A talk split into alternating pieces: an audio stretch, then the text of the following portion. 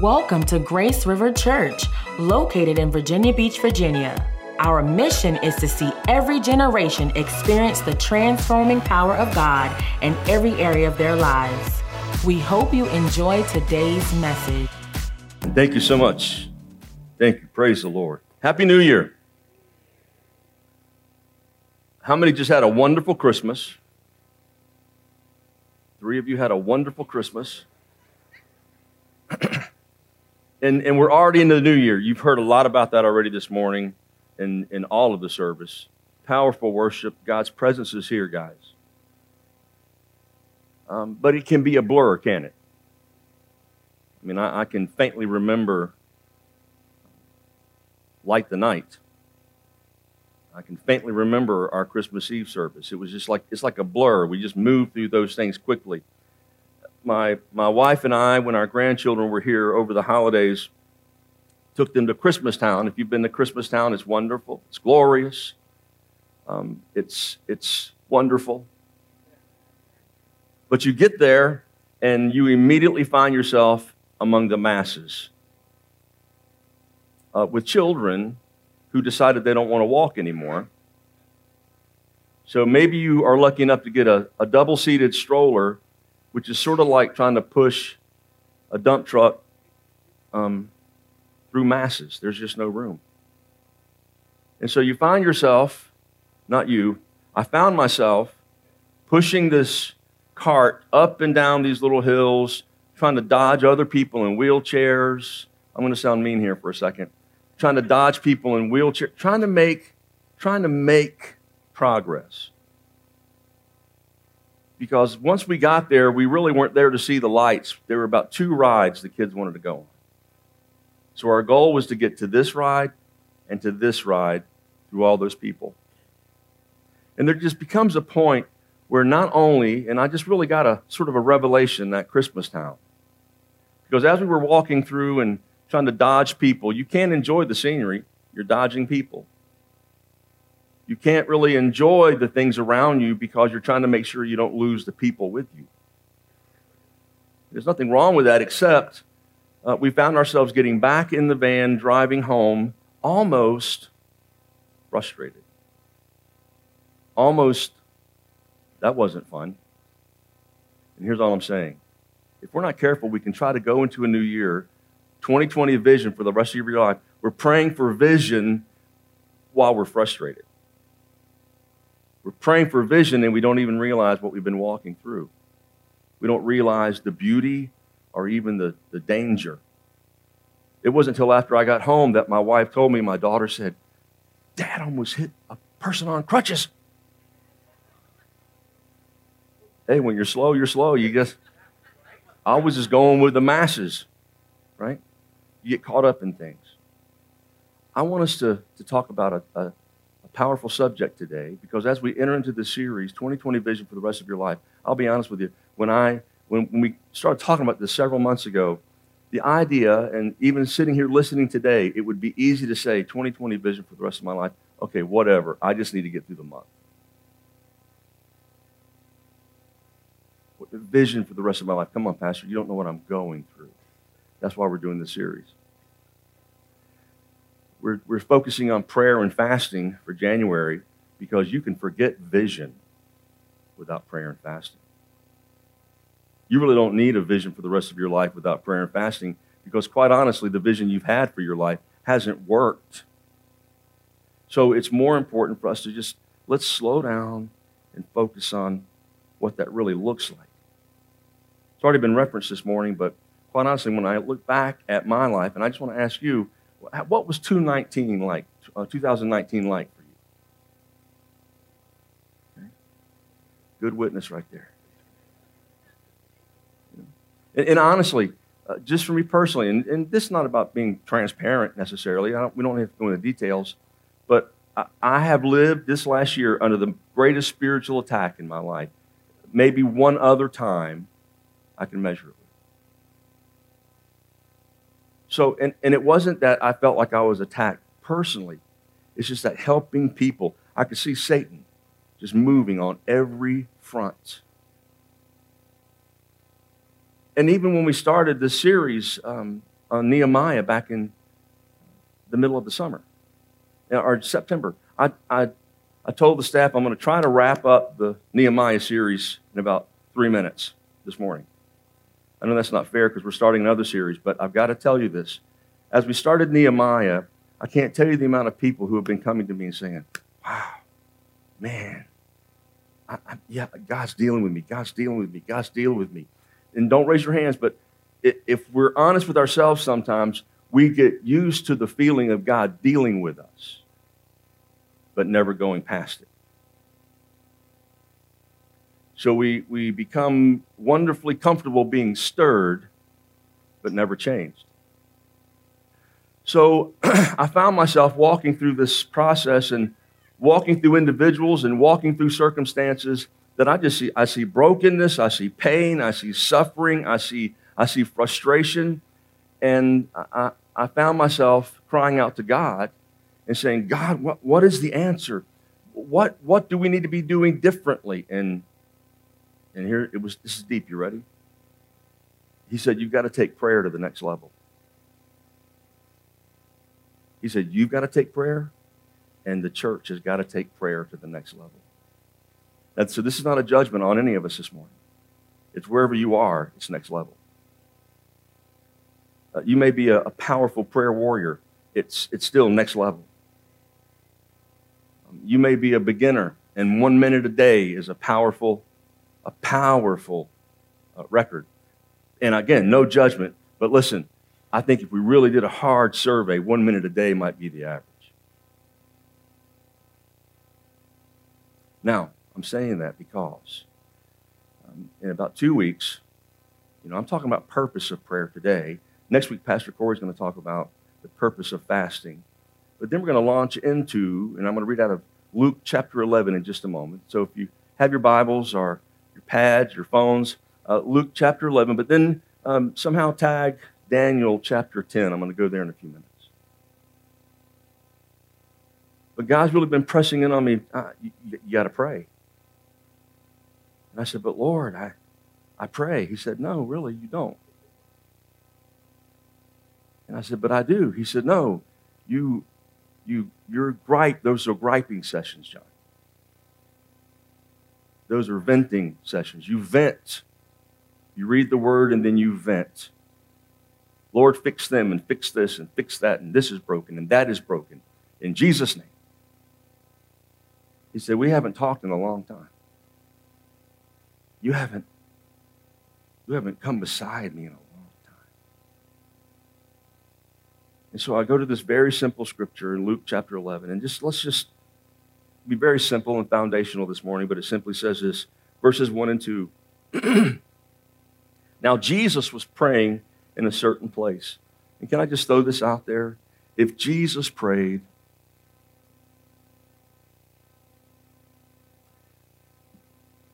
In the beginning was the Word, and the Word was with God, and the Word was God. Without him, nothing was made.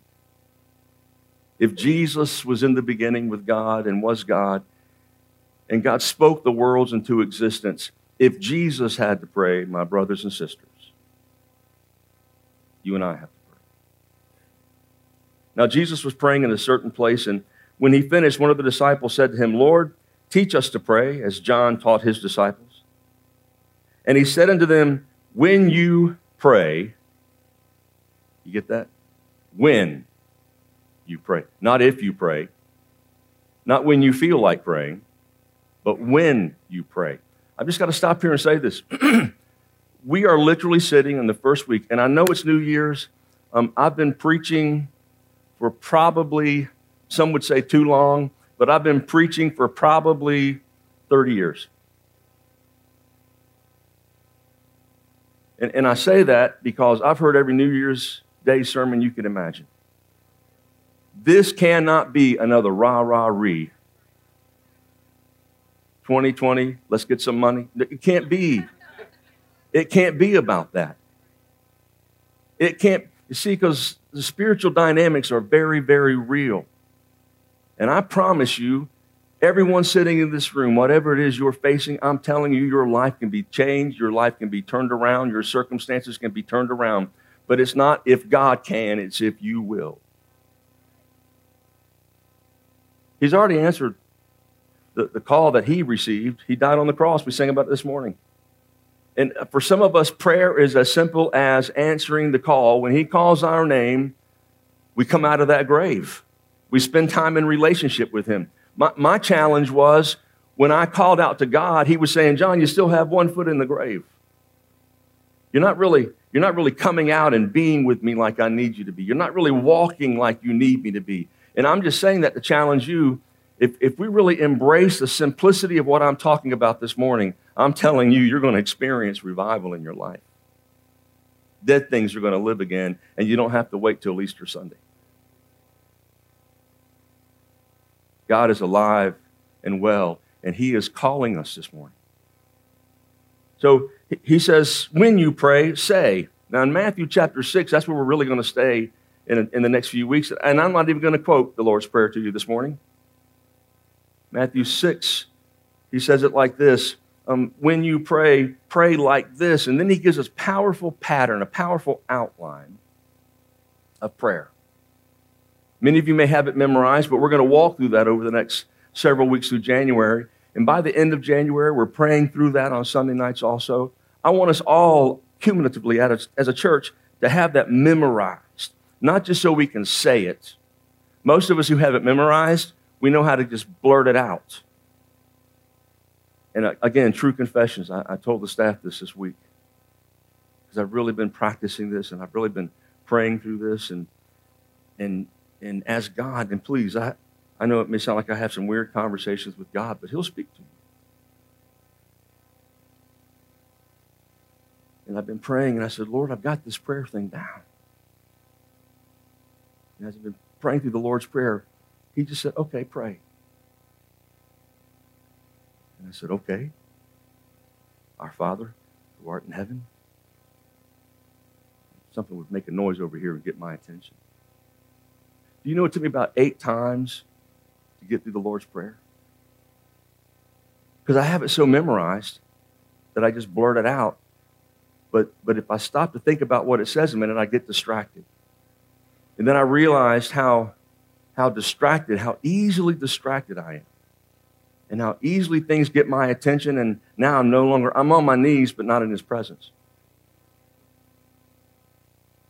I'm driving down the car I'm driving down the road in the car. I might be worshiping, but my mind's a thousand miles away. That's why Jesus even said, they, they worship me with their lips, but their hearts are, are far from me. So, so when he says, when you pray, pray like this, and he gives us this outline. Now, why is that important? Well, it, it's not if, but when we pray. So there's just two simple things I want us to see about prayer this morning. It's very simple. You ready? Number one, we must take it seriously if, if I can get you to do anything this morning, is to take praying with God, praying to God seriously. One of the things about Nehemiah that we, we talked about was the powerful way that Nehemiah prayed and fasted and spent a great deal of time, and God gave him favor with the king. God gave him favor. He had to work, it was not easy. He had to battle, it was not easy, but he built the wall. And he stayed there for many years and, and governed, and it was a powerful time of, of of his ministry. But then he went back. And if you go to chapter 13, and we're not going there today, I'm just closing this out real quick. This is the quickest closing you'll ever hear any pastor do. Chapter 13, basically, Nehemiah comes back to visit and he gets ticked off. because Everything is back to the way it was. The temple's in disarray. The priests are out of control. People are all doing whatever they want to do, when they want to do it. Nobody's putting God first. And he literally gets mad. And he, he simply has two little prayers that he prays. The first part of 13, he says, Please, God, think highly of what I'm doing. Be pleased with what I'm doing.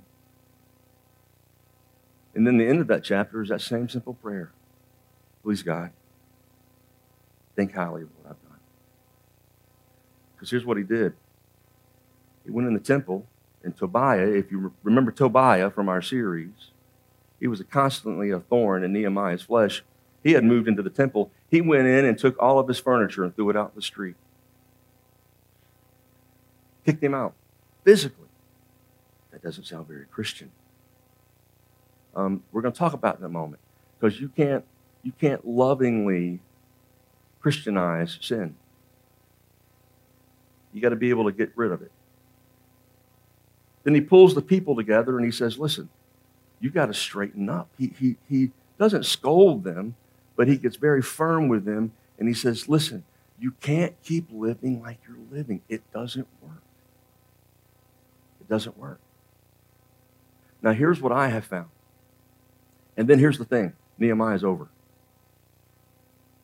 It's done. Wasn't that the greatest closing to a series you've ever experienced?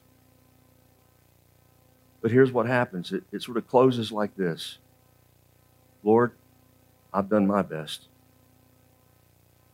The rest is up to them. Here's the challenge. You, you can't make me serve God. I can't make you serve God. I can preach till I'm red in the face, but really, that's not what convicts you. It's the Word of God. And when you leave here, you're going to have this desire to, to take that step and, and go forward with it, or you're going to choose not to.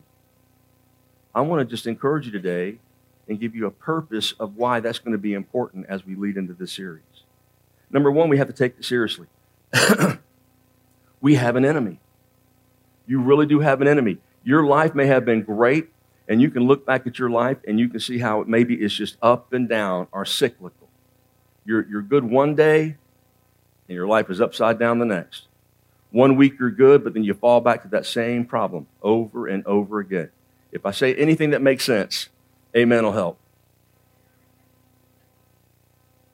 Over and over. You, you think, and you try your best, and you give it your best, and you need to. But you keep seeming to run into that same issue. Why? Because the enemy doesn't come just to punch you one time, he comes to kill and destroy. Now, uh, this is not a scare tactic, but you need to understand that Satan is very real. His minions are very real. Demonic activity is very real, and it wants to destroy you. Um, you will never be tempted to worship God. You will never be tempted to do right things. On the other hand, Ephesians, Paul tells the church at Ephesus this We do not wrestle against flesh and blood the, the reality is, if, if we could see our problem, which some of us think we do, don't we? if we could see our problem, we deal with it. But your problem is not flesh and blood. We don't wrestle against flesh and blood. He says that we wrestle against rulers and against authorities, against the cosmic powers over the present darkness, against the spiritual forces of evil in heavenly places. And I just want to stop there for a moment to tell you that the spiritual rulers and the authorities of evil that we're talking about are very, very real. Uh, let me, let me paint it for you this way. And th- I mean, this is a broad subject, I know, but listen. What is that thing in your life that has control of you? What is that attitude in your life that has control of you? What is that addiction in your life? That, that's spiritual warfare. Now, guys, listen to me. That's spiritual warfare. I don't care if it's an addiction. I don't care if it's a habit. I don't care what it is. It's, it's spiritual warfare. How about your family? Think about that. You know, every family, you know, we all think we all have the same problems. We're human. That's the same problem. But within each family, you can see there's, there's typically one, maybe two things that that family's known for. They're labeled with alcohol, drug addiction, violence, activities that are ungodly. I mean, every family, and this is not about labeling, every family can identify something like that. Amen? You can look at cities. Cities have strongholds over them. Locations have strongholds over them. Churches can have strongholds over them. But what Paul is telling us is we don't wrestle against each other. Our, our battle is not with our neighbor. Our battle is not with the, the, the governor. The battle is not with the mayor. The battle is not with your husband or wife. It's a spiritual battle, it's a spiritual warfare. And we have to take it real. I have to understand, and please, I've told you this before, whatever I'm preaching to you, I've lived it.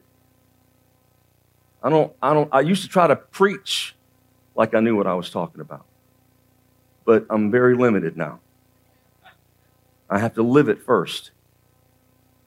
So when I tell you that, that when my wife and I are struggling, and if you're married, you struggle. If you're not married, you're going to struggle. But if, if I tell you that I look at my sweet little wife who's five foot tall but very mean, I have to back up and say, God, it's my fault. She just mirrors me. She's just a reflection. She's not my problem. I'm, I'm, I'm her problem according to her, but she's not, she's not my problem and I'm not her problem. This is a spiritual warfare. Why? Because we're getting ready to go into a series where the people of God, I've seen, I've seen families attacked too much in this church over this last year. I've seen, I've seen relationships be broken down. I've seen relationships with friends, with family, with businesses. I've seen us turn our backs on each other, even within the church. Paul is not writing to sinners. When he says, You wrestle not with flesh and blood, he's writing to you and I. He's writing to the believers that we wrestle not with flesh and blood, but there's a spiritual dynamic at play that we've got to understand is real. And if I understand that it's real, I'm going to take it seriously. And I don't battle it because I stand up to Satan and I'm somebody. I battle it because I get on my knees before God, and God is the one who takes care of business. I just want to go to Daniel chapter 10 just to, to show you how that plays out real quick. And many of you know this. I know you've heard this before. But Daniel's praying. He's been praying for 21 days. He's been fasting for, for 21 days. He's been calling out to God and hasn't got an answer. How many have ever prayed and just have not got an answer? Let me just encourage you with this. He said, Fear not, Daniel. This angel comes to him. He said, For from the first day that you set your heart to understand and humbled yourself before your God, your words have been heard. Now just let that sink in for a moment, because whatever you've been praying for, the first day you prayed, heaven started moving. The first day you prayed, God, I love you and I need you. Lord, here's the circumstance. The first day you prayed, heaven started moving. But he came and he said, I have come because of your words. The prince of the kingdom of Persia. Now, just that right there, I know this is Old Testament, but hold on. That right there tells me that there are demonic strongholds over nations, over states, over cities, over families, over regions. That if we don't understand that the warfare is real, we just walk around making our brokenness the new norm. And and he says, The prince of the kingdom of Persia withstood me 21 days, but Michael, one of the chief princes, the archangel, came to help me. For I was left there with the kings of Persia. Kings of Persia. Now, just get this picture. Michael comes because his angel is fighting the kings of Persia, but Michael the archangel comes, and now he's fighting the kings of Persia. So the angel could go to Daniel. First of all, I want you all to know you have an angel. Just get ready. I know this might be a little bit different for some of you this morning. But here's who your angel is the Prince of Peace. Oh, but Pastor, I wanted my own personal. Get a grip. You have an angel his name is Jesus. Now, he may dispatch angels all in your life and you never even know it. As a matter of fact, I'll just throw this out there. In Revelations, the angels are considered those that are proclaiming the gospel of the churches.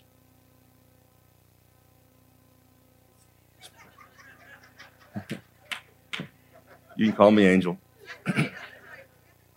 but you have you have the accessibility of heaven. when you pray. Now, again, this is not about judgment or guilt. If we limit our prayers to what we're singing on Sunday morning and the quick prayer we pray before we leave, you're not going to get it. You're not going to truly understand. If I limit my prayers like I have in the past to Peter stepping out on the boat and losing sight of Jesus and I start to sink, if that's the only time I pray, I might get Jesus' attention, but it, there's not going to be a deep relationship there.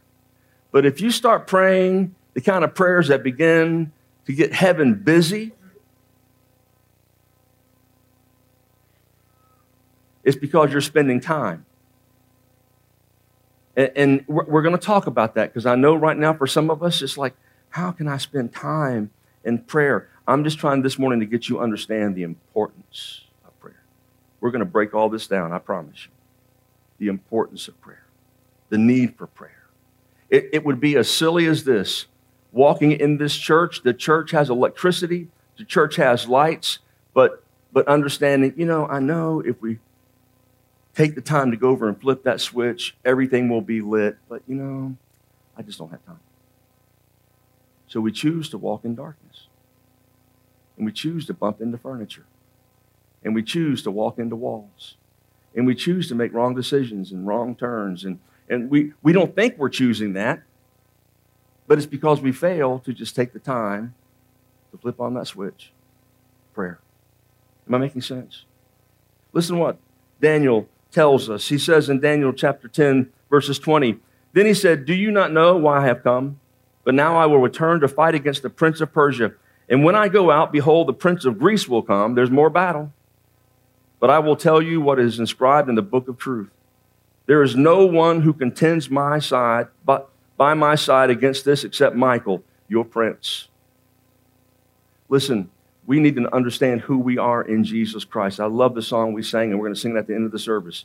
When he called my name through Jesus Christ, I came out of that grave. I'm free. And it's, it's more than just acting free, it's living in a relationship where you know who you are in Jesus Christ. It's living knowing that you can speak his name and he hears you. It's knowing that when you kneel down and when you, and that's the other thing too, we live in a culture that we've got everything at our beck and call, that sometimes prayer is something that you only do when you're desperate. Desperate prayers count. But we also, I've learned this about us too. We also are so blessed that getting on our knees is just, it's not in style anymore. A little too humbling, a little too submissive. And after all, we will bow to no one. Yes, you will. I, I, I want to encourage you um, to consider whose presence we are in when we worship. I can do nothing but bow. I'm, I'm just, I'm just really trying to lay some foundation today.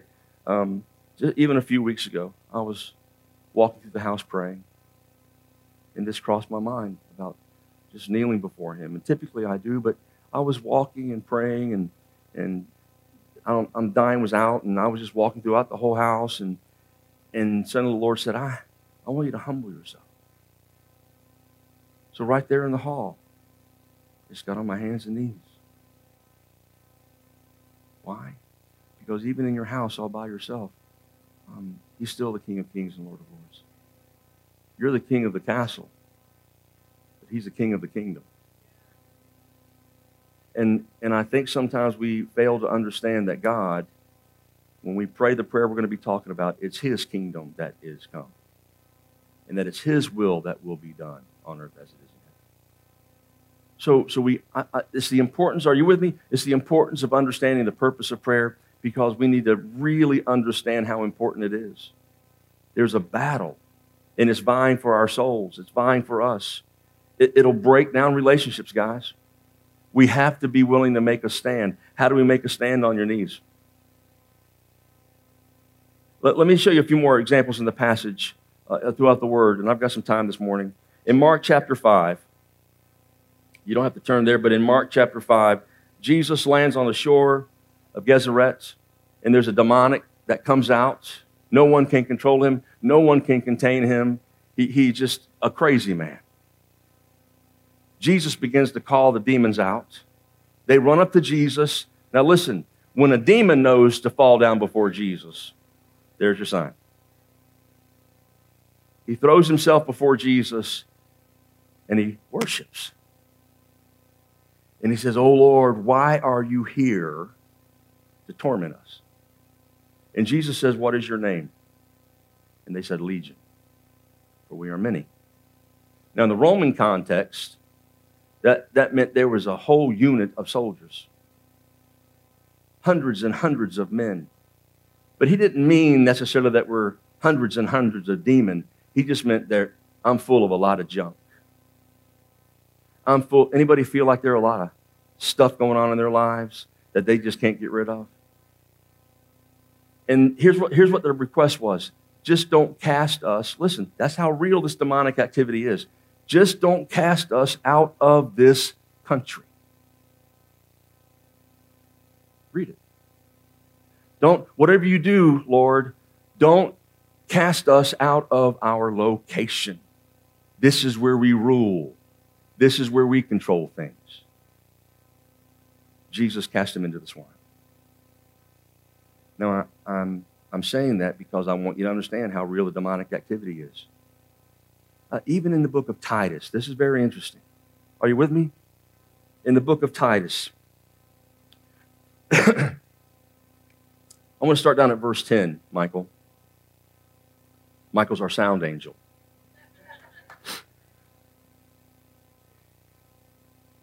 Verse 10 says, For there are many who are insubordinate. Now, Paul is writing to Titus on what he needs to do to deal with stuff at the church. For there are many who are insubordinate, empty talkers, deceivers, especially those of the circumcision party. They must be silenced, since they are upsetting whole families by teaching shamefully gain what they ought not to teach. One of the Cretans, a prophet of their own, said, Cretans are always liars, evil beasts, lazy gluttons. This testimony is true. And what he was saying is, I'm telling you the truth that this was one of their prophets who said this. Therefore, rebuke them sharply, that they may be sound in the faith. Now, now what is he saying there? Um, there's a bunch of junk going on. Don't be afraid, Titus, to pull them aside and say, hey, we do truth here. That's it. No more garbage. But here's what I want you to see here about spiritual warfare. One of their own prophets said that Cretans are liars and gluttons. I was telling a couple of guys this morning, that's really a racial statement if you think about it. Now, think about it. Um, how would you feel in, in this culture today if it's just like a Cretan? Stinking Cretans. Just you apply it like you need to. I can't stand those Cretans. What's up, my Cretan? Get, let, us get real for a second. You know I'm right. Um, uh, we can do it with races. Cost me trailer trash. You know that trailer trash. You know those rednecks. You know those eagles. All right. Yeah. Now, here's, here's my point. When you start labeling people, listen, people ask me all the time, and, and we, try, we think it's an oversimplification, but listen, people ask me all the time, Pastor, what do you think we really should do about racism? Stop being racist. Boom, right there. Get down and start praying with each other. Stop calling each other cretins. Stop labeling each other. Because here's why when you start labeling each other, the prophet who they were quoting from lived 600 years before they existed. So something that was said about them 600 years ago, they were still practicing today. What do I mean? Whatever somebody's been calling you, that is not who you are. Whatever somebody has labeled you, that is not who you are. Even in our culture today, L- listen, we are twisted in our culture right now. Why? Because people have been allowed to label themselves or they've been labeled and we've started believing it and allowed them. And the world is blind, and we're like, well, we don't understand why they're so blind because we've stopped praying. You can't see the spiritual warfare taking place. But I'm telling you, the way we battle the spiritual warfare is not by protesting. You, you might have to make a stand, but it's not by going out and marching against gay rights or marching against this or marching against gender identity or mar- you don't where you should be marching is on your knees. If my people who are called by my name will humble themselves and pray and seek my face, then will I hear from heaven. Then I will forgive their sins and heal their land. He, he goes on to tell us that um, if you don't deal with this sharply, it's going to continue. And I'm just going to stick on racism a little bit here because I do believe that's a spiritual stronghold in this area. Um, I know it's nationwide, but I also know pockets where it doesn't seem to be a problem. On the other hand, what, what would it look like if we started if we stopped labeling each other? And, and here's the touchy part. I, I understand this because we, we don't want to lose our identity. But see, what I, what I need you to understand is my new identity is not I used to be a redneck. I was born in Georgia, folks. Okay? Um, I, I, was, I was raised in Central Florida. I, I know how to do a lot of stupid things. Okay? And I don't mean Disneyland, stupid Florida. I mean Central Florida.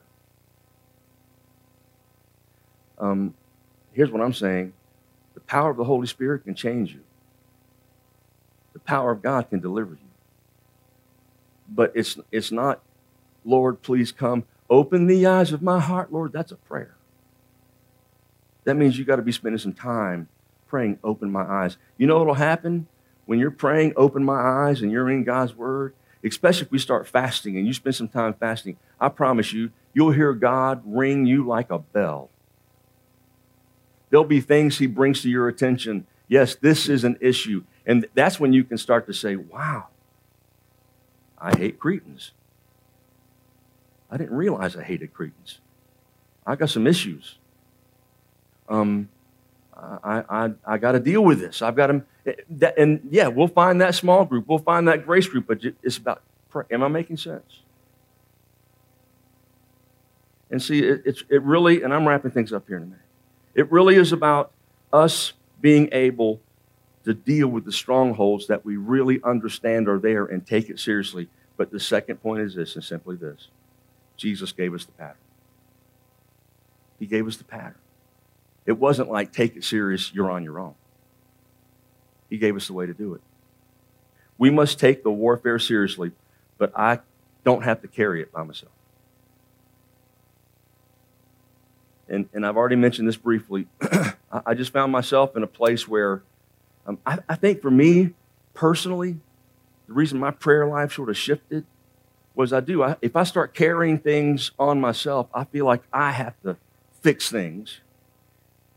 And then when I'm praying, God, help me fix things, I, I'm, I'm taking them to the Lord, but I'm not leaving them there. And, and so when all these different things cause anxiety in my life, I just sort of stop praying about them. Because if I pray about them, I'm reminded about them, and I just, I just get more stressed out. And I sort of leave prayer like this. That's not how you're supposed to lead prayer. Prayer is the exact opposite of anxiety. Be anxious for nothing but in prayer. Um, I just found myself praying, but not really surrendering it to God. First Peter tells us to do this cast all your cares upon him because he cares for you. I may have shared this before, but here's how I used to cast my cares upon Jesus. Lord, here's a need. I surrender it to you.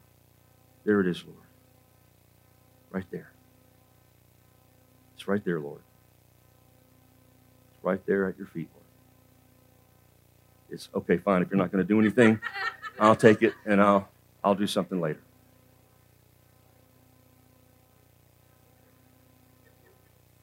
And instead of, and listen, I'm not, I'm not preaching from a pinnacle when I say this. We all do it. Lord, if you're not going to fix it on my time, I, Lord, something's got to happen. And all along, angels are fighting warfares all behind you that you don't understand are ha- taking place because God's always at work. And instead of just trusting Him and laying it at His feet, we take it back. Psalm 55 says, Cast your burden on the Lord, and He will sustain you. He will never permit the righteous to be moved. Now, listen, He will be your strength, He will sustain you. He will never allow you to be moved. And I'm closing. Colossians 2 9 and 10 says this For in Him dwells all the fullness of the Godhead bodily, and you are complete. Listen, you are complete in Him who is the head, are you ready?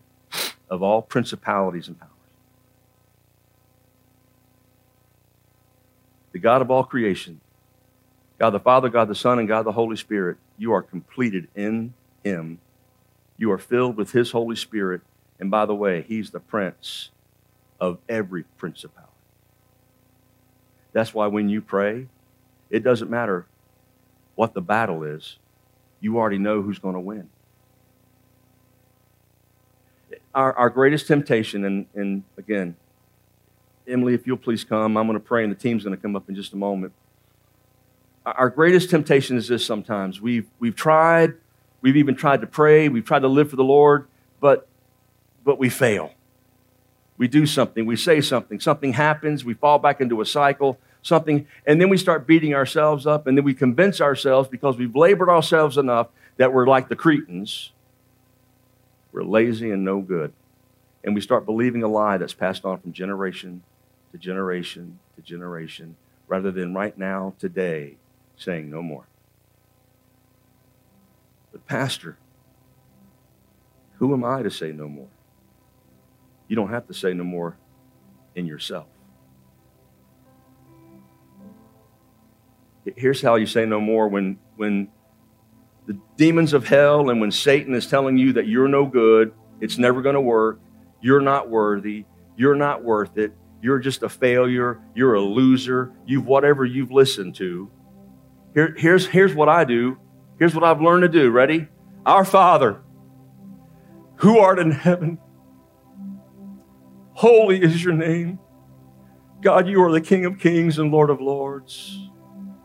I know there's a darkness in this kingdom, but Lord, let your kingdom come and let your will be done here on earth as it is in heaven. Lord, I know you're going to give me everything I need. I know that you're going to give me everything that I need today. You're going to meet every need in my life. I don't have to worry. I don't have to live in fear. Lord, I know that you're going to give me forgiveness as I forgive those who sin, Lord. And I know that you're going to protect me no matter what I'm walking through. Why? Because it's your power and it's your glory forever forever and ever. Amen. And see, I just live. I live in that life cycle of prayer. Why? Because believe me, you're going to be attacked on a regular basis. But as a child of God, it's not how do we survive in ourselves. it's crying out to our Father. And I promise you, He hears you as soon as you speak. I want us to pray. I want to pray for you but then we're going to sing this song. And I know what time it is. We have plenty of time, actually. But I want to open up these altars for prayer. I want to give you an invitation. It's not a twisting of your arm. I just want us to start this year off by saying, God, here I am. I, I never want to miss an opportunity to talk with you again. And, and yes, Lord, I'm going to pray when I'm driving down the road. But Lord, I'm going to I'm going to find those times in the morning. I'm going to find those times during the day to spend those times with you like I really need to. Father, in the name of Jesus Christ, Lord, I, I just lift up every individual here. And I pray, God, that, that first, Lord, we embrace the real need, not for us to pray because we finally earn your attention. It's not that at all. We are in a warfare. And you have delivered us through your Son, Jesus Christ. But the warfare is real. It's trying to destroy us, Father. It's trying to destroy our homes, it's trying to destroy our families, it's trying to destroy the world around us, and it attacks us as individuals every day. But in the name of Jesus Christ, we once again proclaim that we are free through Jesus. We once again proclaim that we are sinners, but we're saved by grace.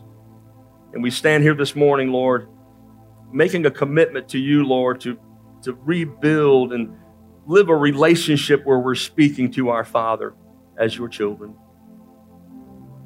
God, I pray that you touch hearts today. I pray, God, that you would speak to us today in a powerful way, Lord. I pray for families to be changed in the name of Jesus Christ. Lord, I pray for businesses. I pray for leaders. I pray for teachers. I pray for students. I, I pray for the families, Lord, in our church. But God, I, I just know that as you begin to move in our church, it becomes like a stream that becomes a river, that becomes rapids, and lives are touched all around us. That's what I see, Father. Now I pray for this in the name of Jesus Christ, the strong Son of God. And everyone said, Amen. Thank you for listening to today's message. If you want to hear more, you can find our entire archive on our website at graceriverva.com. Also, if this message has touched you in any way, we would love to connect with you. Do this by filling out a connection card at graceriverva.com/connect. From all of us at Grace River Church, have a blessed day.